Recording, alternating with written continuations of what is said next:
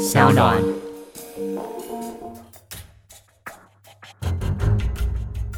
什么是真相？什么是正义？跟着台湾建士权威阿善师，重返那些离奇轰动的命案现场，请听阿善师的见识实录。各位听众朋友，大家晚安，欢迎收听今天的阿善师的见识实录。我是阿善师谢松善。大家好，我是子荣。今天节目的一开始，我们要来跟大家呢推荐一本好书。好，他是一个资深的警察，叫条子哥。条子哥的他的新书呢，就是你所说的都将成为呈堂共振。那条子哥呢，他有二十多年的一个丰富的警察经验，但是呢，这本书呢，不是要讲什么大道理。也不是要说警察多好啊，多棒啊，而是呢要分享呢他在警察这一条路上、警察工作上面所遭遇的各种案件带给他的人生的体悟。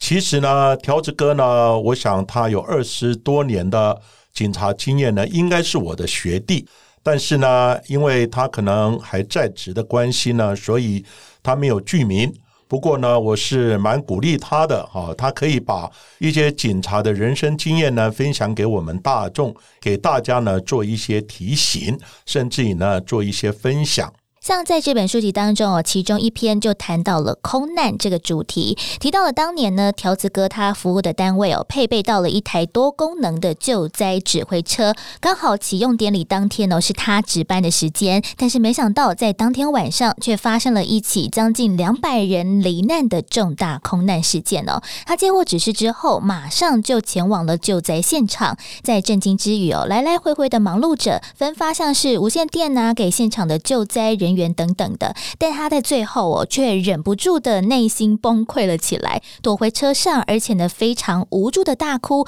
觉得自己怎么好像那么没用啊，对自己生气。其实在这篇的文章当中哦，可以看到了那个场景，还有他所描述的那个现场，好像真的就发生在我们自己的身上一样。那像是阿善是哦，有三十多年的从警经验，那是不是也碰过那种会让自己觉得好像手足无措的案件呢？当然有啊，因为呢，刚毕业就是一个菜鸟哦，所以呢，你的一些工作经验还有一些体验呢，都还没有达到那个阶段，所以呢，看到一些案件，尤其是呢，像我们从事建设工作的，会看到尸体，嗯，而且看到呢那种被杀被害的那个惨状，所以呢，那个惨状的那个影像呢，就会落印在你的脑海里面。好，那如果说呢，有时候你自己的心理建设。不够的话呢，有时候晚上就可能睡不着觉，做噩梦。像呢，我以前呢小时候非常怕鬼，嗯，那当时呢我毕业的时候呢，我就分发就是要做记者的工作。当时我不知道记者是干什么，而且我不知道呢见识是做什么工作。等到我分发到工作单位的时候，才发现记者不是修理汽车、修理这个收音机等等，记者是要到现场去看尸体，做收证的工作。那我本身又很怕鬼，所以呢，每一次回来的时候，那心里的压力就很大。尤其晚上值班的时候呢，是一个人，嗯，而且呢，那时候的建筑物呢都是阴森森的，整个晚上呢几乎睡不着觉。心理压力也是蛮大的，当然这个也要自己慢慢来调试。那其实呢，印象最深刻的就是林宅血案。那林宅血案在之前我们也有提过啊。那林宅血案就是前民进党党主席林义雄家呢几乎全家被杀的案子，他的妈妈、大女儿还有呢两个双胞胎女儿都被杀，还好大女儿存活下来了。那这个案子呢，当时我是最小的，也是一个菜鸟，所以呢。这个案件呢，我是好像等于是帮手，然后后呢提了一大袋一大堆的东西呢进入现场。那进入现场的时候呢，现场几乎挤不进去，很多人在现场，这也是造成了这个案件现场重大的破坏，而到现在呢没有办法破案的一个因素之一。那这个案子等到我处理完之后。因为呢，我当天是值班，所以呢，我要做一些记录，甚至于呢，包含尸体的状况啊、尸体相验的情形、现场采证的情形，通通都要做记录。等到呢，回到办公室的时候已经晚上三点了，那个时候非常非常累。可是呢，那时候呢，睡觉的时候，整个就是翻来覆去，怎么也睡不着。现场的那个惨状呢，在我的脑海里面绕来绕去。好，所以呢，我在想说，是不是呢？这个被害者呢，可以来托梦给我，告诉我到底是谁做的这个案子。可是呢，经过没多久翻来覆去之后，天就亮了。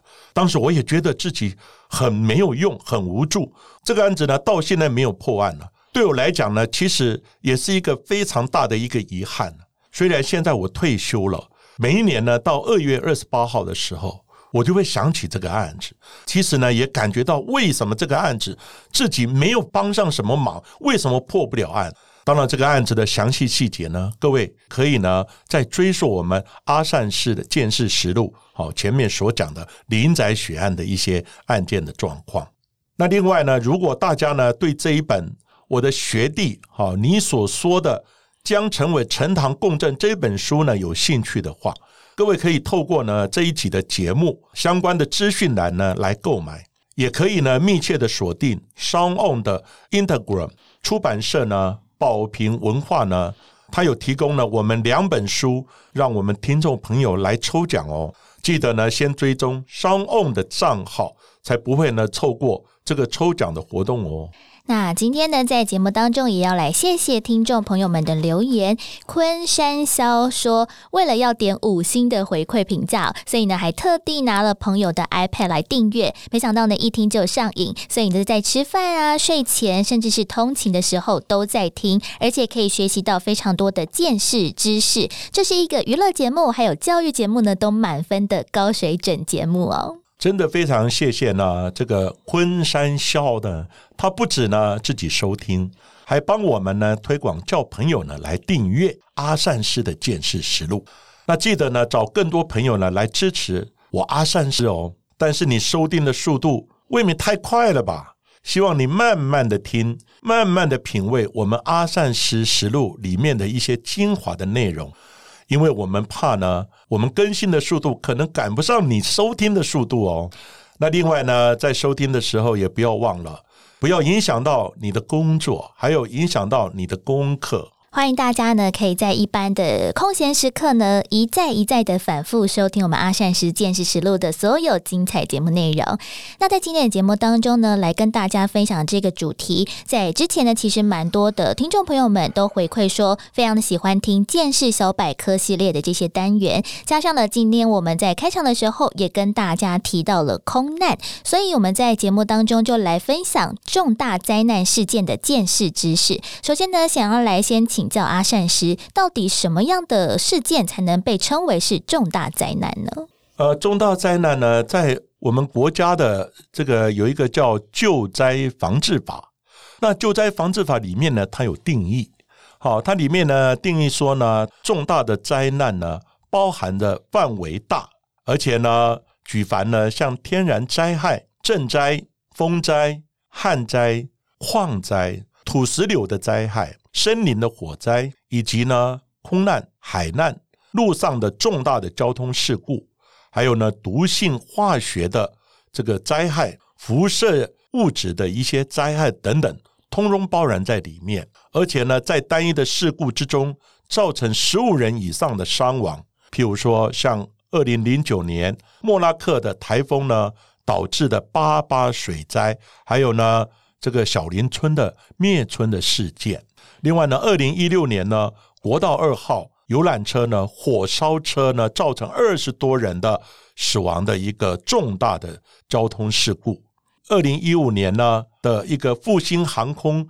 二三五号的班机空难的事故等等，都是归类在我们重大灾害的范围里面。那在刚刚哦介绍到的条子哥所说的空难那篇文章当中，有提到，其实，在很多的重大灾难的现场，会有许多的单位哦一起前往救灾或者是协助，像是警察、消防人员、国军或者是民间的搜救队等等。那像是在现场建设人员，也是第一时间就要前往救灾吗？是的，因为呢，一个重大的一个灾难呢，刚刚讲过呢，包含空难啊、重大车祸啦、海难啊，哈等等。其实呢，他必须呢动员到很多的人力，它是一个团队的一个整合呢协助的工作，像是呢警察单位、消防单位、国军、民间的搜救队等等呢，还有呢我们一些建设人员，在第一时间呢都要呢前往到现场，因为呢现场的范围很广，死伤的人很多，所以呢现场会有一团的这个忙乱呢，因此呢要有一个统合的指挥。那我先简单介绍一下呢，每一个单位的负责的工作。像警察单位到达现场，最主要呢是做现场的一些封锁、交通指挥啊、疏导啊等等。当然，最重要的就是呢，这个消防队员。消防队员呢，他们就是呢负责呃现场的一些救难，还有呢再加上民间的搜救队啊、义警啊、义消啊等等。好，很多呢，他们都会在现场呢，首要的工作就是做一个救难的工作。当然有伤亡的，就要由呢一些救护的这个人员呢送到医院等单位。那另外呢，如果人员不足的话呢，第一时间可能就要呢请国军单位派员啊来帮忙。像我们的风灾啊、地震啊等等，好这些人员不足的时候，就要请国军单位来帮忙。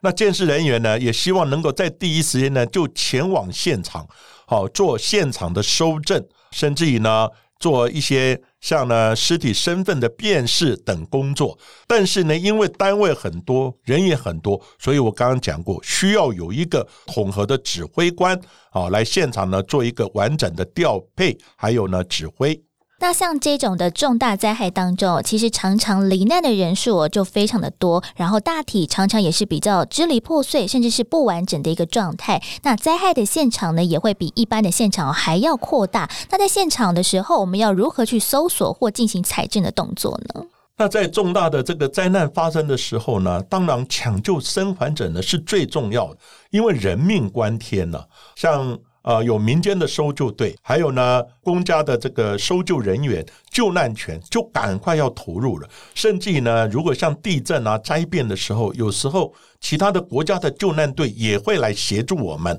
好，因为呢，在黄金七十二小时之间呢，希望能够把所有的生还者呢能够救出来。那第二个呢，当然不幸的话呢，这些罹难者呢，他的身份的确认就要靠建设单位了。还有呢，在现场呢的一些现场的拍照啊、记录啊，好，还有证物的一些收集啊等等，都需要呢建设人员在第一时间呢来介入。当然，我刚刚讲过呢，因为它的范围很大，到底要如何搜索跟采证呢？有时候一个单位的人员不够，可能要调集邻近的。的辖区呢，或是其他的分局，或是其他县市警察局来支援，而且呢，像那个空难呢，有时候范围非常非常的大，那就必须呢划分不同的区域，好，我们称为方格法，然后呢，一个小区域就有一个建设小队。或是建设的人员带队，他就负责这个小区域的的一个收证、好拍照啊等等这方面搜索。那每一个小队呢，负责一个小区呢，大家分工合作，这样的工作呢，才能啊做得完美。不过，在重大的灾难当下哦，其实首要的一个任务就是把罹难者的身份呢做辨识。那这个呢非常的重要。但是有的时候，我罹难者是可能被重物压着，甚至是必须经由打捞，或者是在清理现场之后才会出现。基本上呢，好像没有办法在第一时间确认身份，或者是进行 DNA 的鉴定。那到底监视人员要如何在之后有系统的来处理，才能让我们的家属呢马上就可以找到我们自己？罹难的亲人尸体呢？当然了，我刚刚讲过，在那个重大的灾难呢，当然是以救生还者为首要的目的。但是罹难者的身份的鉴别呢，也是非常重要。哦，就是呢，希望呢，让家属能够及早呢找到他们的亲人的遗体。那一般呢，我们对呢这个罹难者呢，因为在重大的灾难当中，第一时间可能还好辨识，但是像一些爆炸、空难的时候呢，他就支离破碎。所以呢，支离破碎。我们从这些尸体的片块之中呢，当然最重要的，好就是呢要做 DNA 的检验。但是因为它的速度呢，现在没有那么快，所以呢，基本上呢就要先对一些呢残骸或是呢尸体，可以呢做 DNA 的采证。但是身份的鉴别呢，还有其他的。这些项目呢，第一个呢，像是面貌的辨识，如果呢他的尸体呢还是呃大体呢还是完整的时候，就可以呢做面貌的辨识，还有他的衣着啦，哦，还有呢他的佩戴物啦，手表啦、项链啦等等。当然这些呢外表的东西呢，基本上可以做一个证明。不过呢，最重要的还是要呢用科学的鉴识方法来进行证明。譬如说像指纹。呃，像是呢，在那个复兴空难的时候呢，有很多的大陆游客，好，那因为呢，在入台的时候呢，在办理入境的时候，有输入他们的左右呢食指的指纹。所以呢，第一时间呢，就透过呢他们指纹呢调取，然后呢由移民署还有刑事局的指纹室呢，大家做一个配合，很快的就把呢复兴空难的这个大陆的罹难者的尸体呢做一个确认。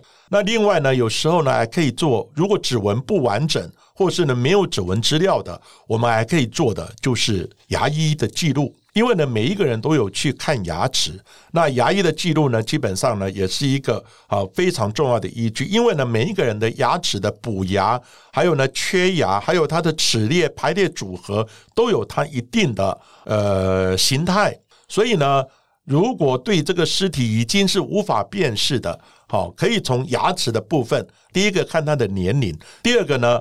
把相关的这些可能的罹难者的一些牙医的记录调过来，再由牙医师来看，他可能是哪一个人哦，在哪个地方有补过牙，有什么缺牙哦，有什么样的牙齿的这个齿列状况呢？由牙医师来做一个鉴别。那 DNA 鉴定呢？譬如说在八八风灾的时候。死者的部分呢，就由法务部呢法医研究所他们来负责。但是呢，你要做亲子鉴定，死者的 DNA 做出来之后，他的性别要来跟他的亲人来做比对，再由呢各县市警察局等等采取家属的 DNA 送到呢刑事局或送到调查局，大家分工合作，一起来赶快的把这个遗体的身份呢做一个 DNA 的确认。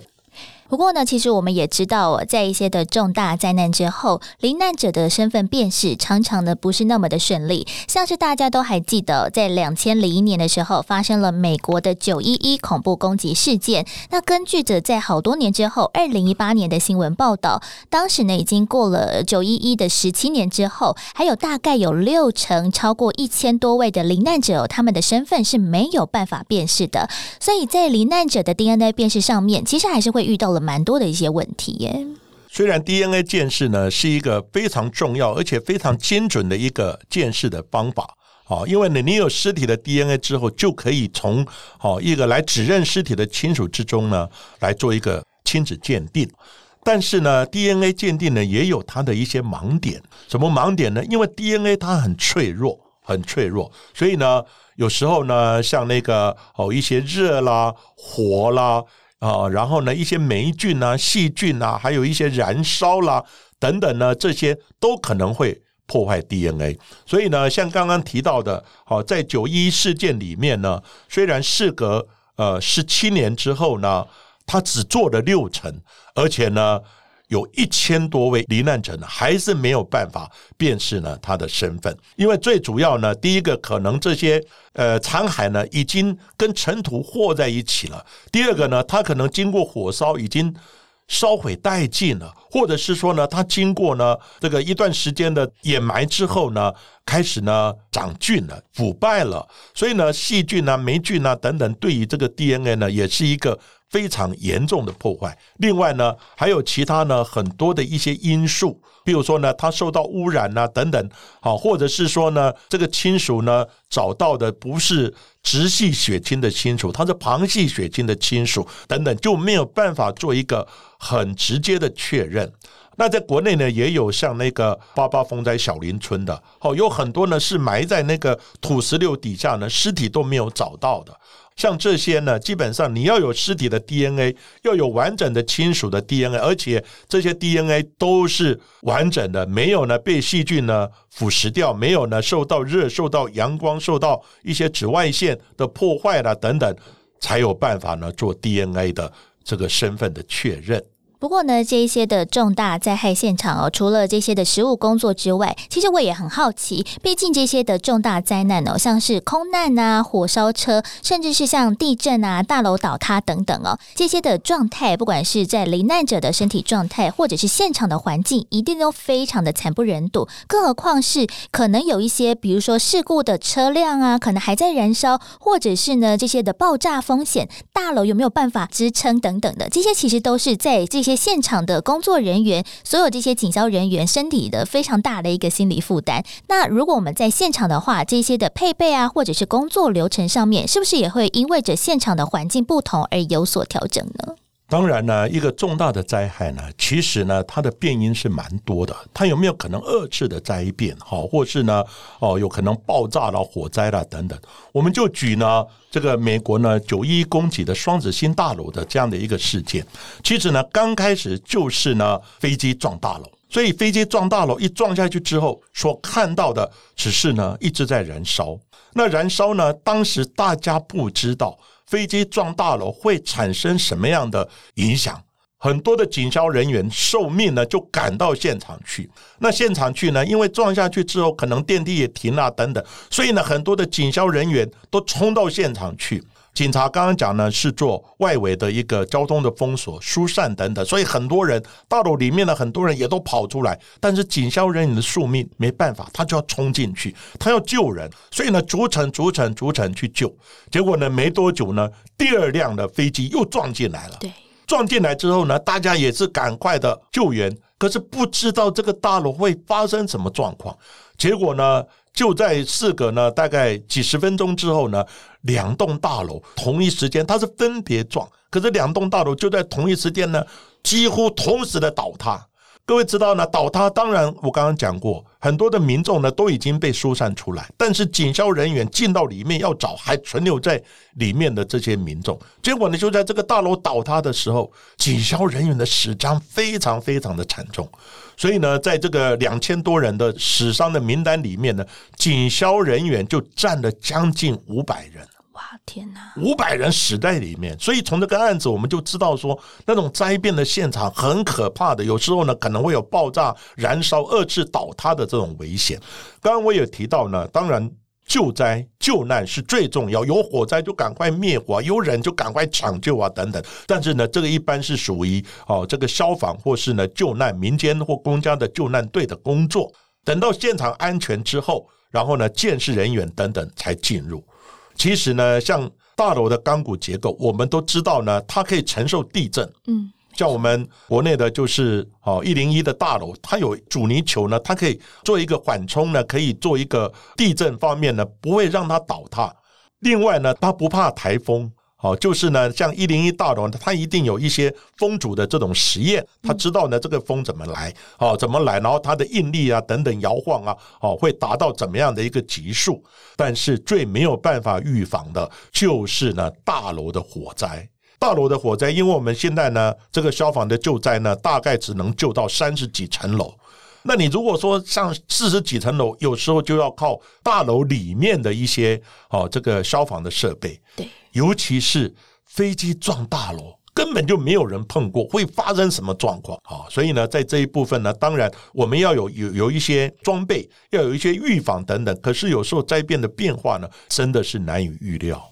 其实呢，个人呢也有参与过呢，就是九二一大地震。九二一大地震呢，在台北呢只有五级的一个地震呢，但是倒了一栋大楼，东兴大楼。东兴大楼倒的时候呢，刚开始我们也到现场去，当然现场也是一团乱哦，赶快的救难啊、救灾的赶快先救，伤者赶快哦送医等等。可是呢，大楼整个压下来了。压下来以后呢，你没有大的积聚，根本就没有办法开花，所以压在底下的人真的也没有办法。那只有呢，慢慢的用大型积聚呢进来的时候，慢慢的开始挖，开始挖，开始挖。我记得印象很深刻呢，好像在一个礼拜之后，有两个兄弟在里面被救活的。哇，天哪！对他就是靠那些一点点的一些冰箱里面的东西，还有一点水等等存活了下来。我记得好像是五天还是一个礼拜呢，救出来的。因为他把上面的这些东西呢清掉之后呢，慢慢的才能挖到底下。好像这个就是很困难的，需要大型的机具。那那当时我们到达现场，最重要的就是你的行李、遗留物等等这些，这些呢里面很可能会有一些重要的东西，也许会有一些救难人员或是警察人员会顺手牵羊。所以呢，像这个东西呢，就赶快的要把这些遗物呢集中的做一个保管，包含你的行李啊、重要的一些哦一些物品啊等等这些呢，哎呦编号就怕它遗失，然后呢再由呢这些家属呢分别来指认，可是怕呢这个家属指认呢，你指认，比如说有一块呃有一个金饰，你指认完就拿走了。可是，也许这个金是真的不是你的，而且可能是别人的，所以你指认完之后呢，先放一个名字，说谁魔甲有指认，这个是他的。可是别人也看到这也是我的啊，哦，魔乙也来指认，魔丙也来指认。那到时候我们再来查这个东西到底真的是谁的，不是你指认完就拿走了，要有一定的规划，因为现场的东西一倒塌下来以后也蛮多的。那像这个当时我们到达现场呢，我们所能帮忙的就是呢一些哦有一些尸体，当然因为那时候的尸体都还很容易辨识，可是等到呢第三天、第四天之后，压在底下的都支离破碎了，然后呢开始腐烂了等等的，那我们鉴识的工作呢就要介入了，开始做一些。采证，然后呢，做亲属的这种 DNA 唾液的采证等等。不过很遗憾的，这个案子还是有十几个人到现在尸骨无存，身份根本就没有办法鉴别。那像是刚才哦，阿善师其实有提到了，我们常听到的，在救援的时候有黄金七十二小时。其实这个时间压力哦，真的让比如说救难队员啊，或者现场的所有人员哦，必须得加快脚步。但是呢，在这个过程当中，常常呢，也可能造成了我们救难人员的这些生理或者是心理受到创伤。像是呢，在二零一八年那个时候的二零六的花莲强震当中，就有一栋哦倒塌的云翠大楼，它当时呢，因为有倾斜的角度。过大，那当时的救灾人员进入到室内之后，其实大脑的平衡也被破坏，也产生了那种像空间的扭曲、错觉啊，或者是头晕等等的状况。其实呢，也增加了救援的一些危险性呢。到底在第一线的救难救灾有多困难呢？其实这一些不管是救灾人员、建设人员，甚至是法医等等，其实是不是在我们重大的救难事件之后，我们也要做一些，比如说心理的辅导，或者是生理的一些呃协助呢？其实呢，第一线的这个救灾救难人员，或是包含搜救的一些建设人员、法医等等，当然呢，他们呢，在如果呢遇到这种灾难的时候，心理上多少会受到一些冲击。尤其是呢，你如果说本身呢是个菜鸟，或是没有经验的，好，基本上呢，你这个冲击呢会更大，而且呢会造成呢一些像失控啊，或者是崩溃啊等等这种状况。那其实呢，我刚刚讲过我自己，因为我很怕鬼，又很怕尸体，偏偏我的建设工作就是要面对这种尸体的收证啊，面对命案呢，好现场的收证，要闻那种尸臭，所以晚上回来都会做噩梦。刚开始呢，也没有想到要去看心理医生，因为觉得说这种去看心理辅导呢，很丢人的事情，会被人家笑啊等等。所以呢，那时候呢，是自己的心理的一个调试，我就在心想。人又不是我杀的，我为什么要怕你呢？你真的是鬼的话，你真的是有有这个灵体的话，你就可以出现，然后呢，跟我呢来面对面的交谈，甚至你告诉我凶手到底是谁，我又很快的可以破案。所以呢，我是自我的心理调试。不过呢，现在呢，有很多的一些呃现场的救难，尤其是那种爆炸的或者空难那种惨状，很多的国军、很多的搜救人员，他们之前没有这样的经验哦，所以呢，他们会。产生心理上的一些冲击，而且呢，可能导致呢会有一些精神方面的一些问题。那当然呢，现在呢就比较完整的会有一些心理辅导师哦等等会介入等等。不过基本上呢也是哦做一个恳谈疏导等等。其实最重要的也是自己的心理建设。所以呢，每一次新生来菜鸟来的时候，我们都会给他们训练，甚至于呢第一堂课就带他去看尸体解剖。看完之后，中午一定要吃牛肉面，或吃吃排骨面，看他的反应怎么样。当然这个是有一点开玩笑等等，不过呢，就看他们的反应，慢慢的再来做啊一个心理辅导。因为你本身的工作就是要做法医的工作，要做见识的工作，就要告诉他你可能会面对这样的一个情景。好，就像我上课一样，我也会跟学生讲，你警察工作第一个你不能怕尸体，尤其是你在高速公路服务的话，高速公路警察第一个心理建设，那个尸体都被压扁掉了，整个脑浆啊、内脏通通跑出来了，你看到以你当场昏倒，心理受到很大的冲击，那你怎么样从事你的工作？所以呢，当然这个可以慢慢的做调试。不过有的人比较脆弱的，我真的还是建议请专业的心理辅导师，哈，他们呢来进行相关的辅导，必要的可能呢就要做一些治疗等等。我觉得这是正轨的。那在这个云翠大楼呢，其实跟那个统帅大楼，就是花莲那个在地震的时候呢倒塌。那倒塌的时候，因为它倾斜度很大，所以呢会变成一个空间呢这个扭曲呢跟迷航错觉的现象。哦，当然这个错觉的现象呢，当然就是你自己也要有哦这样的一个一个训练。哦，当然也要有体能的，也有环境的适应的训练。当然，这个字呢，我觉得不是一触可及的。不过呢，万一有造成一些啊不良的后果的时候，我觉得还是要循着正统的管道哦来进行呢相关的辅导或是医疗。那今天的阿善是见识实录的节目就为大家进行到这边，谢谢各位听众朋友们的收听。如果喜欢我们的节目的话，欢迎呢可以在 s o On、Spotify、Apple Podcast 上面呢来订阅我们的节目，并且呢留言回馈给我们五颗星的评价喽。